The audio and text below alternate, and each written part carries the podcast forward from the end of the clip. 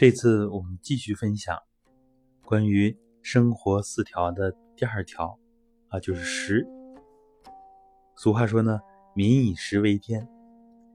那么从传统这个养生科学啊，练功这个科学的角度，怎样安排饮食呢？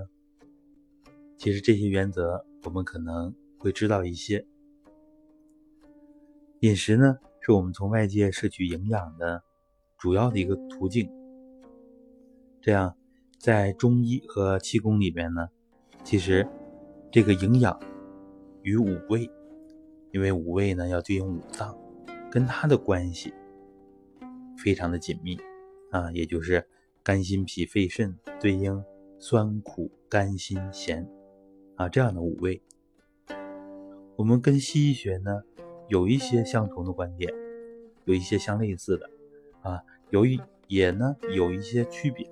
啊，就是我们对五味的观点，应该是五味不可缺啊，也不是说，比如说这个咸，咸这一味呢，现在就是说强调的特别清淡，咸味呢，我们说太少了也不行，因为呢，五味对应的五脏啊，咸对应的肾脏，如果是。长期这个摄取食盐量不够的话，以前呢，比如说有白毛女这样的例子，其实就是因为肾气没有得到很好的补充。所以，我们科学的角度来看，应该五味平衡，不可偏颇。但是呢，确实也不可过剩啊，这就是跟现代科学有一些相通的地方。比如说摄取食盐、摄取糖等等，都不要过，过或者是不及啊不够，其实都容易导致一些疾病。这就是我们讲的啊，其实古代养生治病呢，都很注重这个调节饮食、调节五味啊，甚至在周朝的时候，曾经有食医啊，专门相当于食疗的医生。所以现在的食疗很盛行，但是后来这门学问呢，慢慢的就失传了。好在后世呢，嗯，像道藏里边还有一些保存，啊，像孙思邈啊，药王，他对这个食疗啊也有很多的阐述。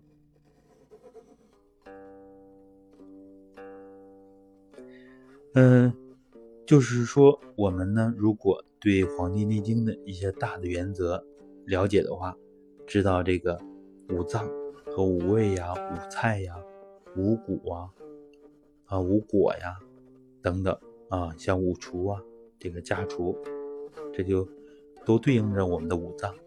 这样我们知道一个，不要偏食，各种食物都吃一点，这样呢五味平衡啊，其实我们的营养也更加均衡。在食物的选择的时候要多样化，这也是跟现在的营养学相通的地方。然后呢，比如说有某种脏腑疾病的，要根据具体的病情、具体的情况来选择不同的食物。然后一般的练功者呢，除了要注意食物的选择和适当的调配之外，又要注意不要。过饥不要过饱，也不能过食肥腻。现在生活条件好了，很多问题都是我们吃出来的。当然，这个问题呢，越来越多的人都已经意识到了，只是改变困难一些。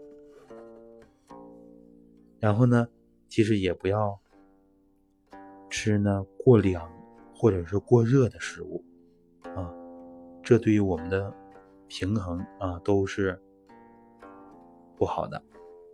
另外呢，其练功者尽量的不要酗酒啊，尽量的少饮酒，因为酒这个东西呢，它体阴而用阳。你看它属于液体，液体这都属于阴的，但是一喝酒呢，全身就热起来了。但是呢，它其阴呢，无异于滋阴；其阳，无异于补气。就是酒啊。好像是让我们暖起来了，实际上它对我们没有一个滋补的作用。然后呢，它的特性呢又很彪悍，容易扰动我们的心神。不过呢，我们练功啊，我们智能功呢，也不讲那么多的，呃，戒律呀等等。其实我们就是让大家呢，喝酒有一个原则，不要过度。这个度是什么呢？就是喝了跟没喝一个样，这就可以啊，这就符合我们养生之道。喝了之后，脸色没有变，然后呢，嗯，自己的状态也没有改变，啊，没有变得兴奋呐，或者是脑子迷糊啊、晕呐等等，那就可以。好，这就是我们对衣食住行的食啊这方面的一些心得和经验的分享。好，这个方面我们大家。都比较容易理解。好的，我们这次就分享到这里。